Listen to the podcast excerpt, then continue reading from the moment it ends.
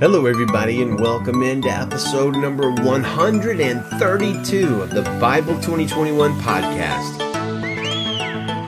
We're reading Isaiah chapter 58 today, and our focus is on that which enhances our prayers and causes our lights to shine brighter. So, thanks for listening. Every day we go through one chapter of the Bible at a time. Twice a week we're in the Old Testament, five days a week we're in the New Testament. Today and tomorrow are our Old Testament days. Welcome to new listeners in Uttarakhand, India, Maharashtra, India, parts unknown, Bangladesh, London, England, Alberta, Canada, Monterey, California, Columbus, Ohio, Winston-Salem, North Carolina, and Richmond, Virginia. Thank you all for listening. Our goal is to get you thinking about living and obeying the Word of God as we discuss it every day. Our website is Bible2021.com. It was a dark and stormy night. Actually, if I'm being honest, it was probably a calm and fair night. New Year's Eve 2000. My wife Janet was pregnant with our first child, Chloe, who would be born in February. Because she was great with child, we didn't stay out very late for New Year's Eve like normal. We were home and Janet got in bed before 1130. I was hanging out with her and she had fallen asleep and she was still fast asleep as 2001 approached. These were the days before smartphones with big screens that you stare at all the time. So I was just in bed reading a book, which is kind of a rectangular thing made out of paper. Not sure you remember those.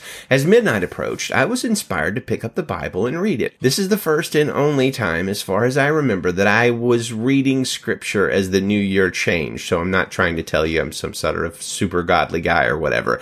But at the time, I was reading through the book of Isaiah for reasons that are lost to history, and I had arrived at Isaiah chapter 58. And I was reading this very chapter as the year 2000 turned to 2001. Now remember this vividly because I have never in my life been gripped by a scripture that I was reading like I was gripped that night as the year changed over. It was as if the words were blazing on the page. The passage was just branded on my soul, particularly the heart of God towards those in great need and his promise to bless those who take care of those in great need. Well, let's go ahead and read the passage so you can see what I am talking about. It's a short one and then we'll discuss it. Isaiah chapter 58 verse 1 in the Christian Standard Bible. Cry loudly, don't hold back, raise your voice like a ram's horn, tell my people their transgression and the house of Jacob their sins. They seek me day after day and delight to know my ways like a nation that does what is right and does not abandon the justice of their God. They ask me for righteous judgments. They delight in the nearness of God. Why have we fasted, but you have not seen? Why have we denied ourselves, but you haven't noticed? Look, you do as you please on the day of your fast and oppress all your workers. You fast with contention and strife to strike viciously with your fist. You can't fast as you do today, hoping to make your voice heard on high. Will the fast I chose be like this, a day for a person to deny himself, to bow his head like a reed and to spread out sackcloth and ashes? Will you call this a fast and a day acceptable to the Lord? Isn't this the fast I choose to break the chains of wickedness, to untie the ropes of the yoke, to set the oppressed free and to tear off every yoke? Is it not to share your bread with the hungry, to bring the poor and homeless into your house, to clothe the naked when you see him, and not to ignore your own flesh and blood? Then your light will appear like the dawn, and your recovery will come quickly. Your righteousness will go before you, and the Lord's glory will be your rear guard. At that time, when you call, the Lord will answer. When you cry out, he will say, Here I am. If you get rid of the yoke among you, the finger pointing and the malicious speaking, and if you offer yourself to the hungry and satisfy the afflicted one, then your light will shine in the darkness and your night will be like noonday. The Lord will always lead you, satisfy you in a parched land and strengthen your bones. You will be like a watered garden and like a spring whose water never runs dry. Some of you will rebuild the ancient ruins. You will restore the foundations laid long ago. You will be called the repairer of broken walls, the restorer of streets where people live if you keep from desecrating the Sabbath, from doing whatever you want on my holy day, if you call the Sabbath a delight in the holy day of the Lord honorable, if you honor it, not going your own way, seeking your own pleasure or talking business, then you will delight in the Lord, and I will make you ride over the heights of the land and let you enjoy the heritage of your father Jacob. for the mouth of the Lord has spoken. So just to reread our verses of the day, verses six through eight, these verses are worth repeating. Is not this the fast that I choose to loose the bonds of wickedness, to undo the straps of the yoke, to let the oppressed go free, and to break every yoke? Is it not to share your bread with the hungry and bring your home, the homeless poor into your house? When you see the naked to cover him and not to hide yourself from your own flesh, then shall your light break forth like the dawn and your healings shall spring up speedily. Your righteousness shall go before you the glory of the Lord shall be your rear guard. So fasting is a voluntary kind of weakness whereby we give up something like food that we are more or less entitled to or allowed to have for a greater purpose, such as to draw near to God.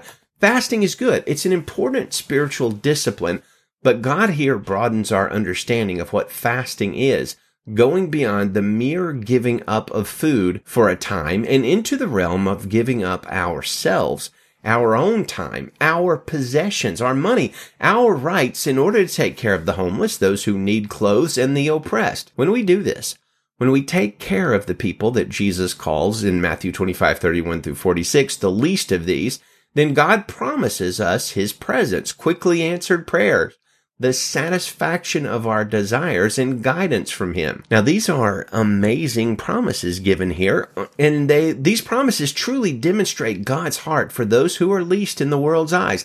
Christians are called to be the light of the world, says Jesus, noting that we should not cover up our lights.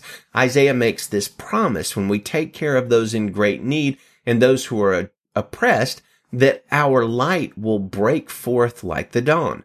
Now, I believe this is an indicator that the light of the gospel, the good news of Jesus, shines the brightest when it is accompanied by good deeds, especially good deeds aimed at the least in the world's eyes. Jesus addresses that very dynamic in the Sermon on the Mount in Matthew 5:16 where he says, "In the same way let your light shine before others so that they may see your good works and give glory to your Father in heaven." Peter adds to this dynamic as well he says in 1 Peter 2:12, "Conduct yourselves honorably among the Gentiles, so when, that when they slander you as evildoers, they will observe your good works and will glorify God on the day he visits."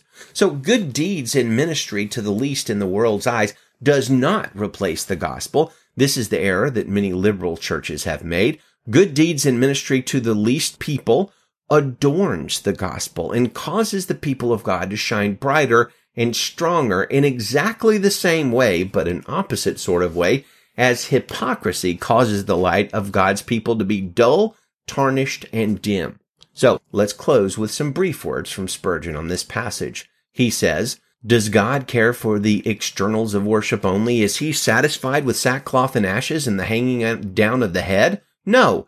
The true fasting before God is not to demand your pound of flesh and declare that you will have it, not to grind down the poor man to the last penny, but to loose the bands of wickedness, to undo heavy burdens and let the oppressed go free. That is the kind of fast that the Lord approves, to deny yourself that you may give to those who are in need. That is, if you take away all oppression, all wrongdoing to men, all talking of falsehood and speaking vanity, then your light will break forth like the morning. What promises God gives to those who consider the poor and needy round all about them.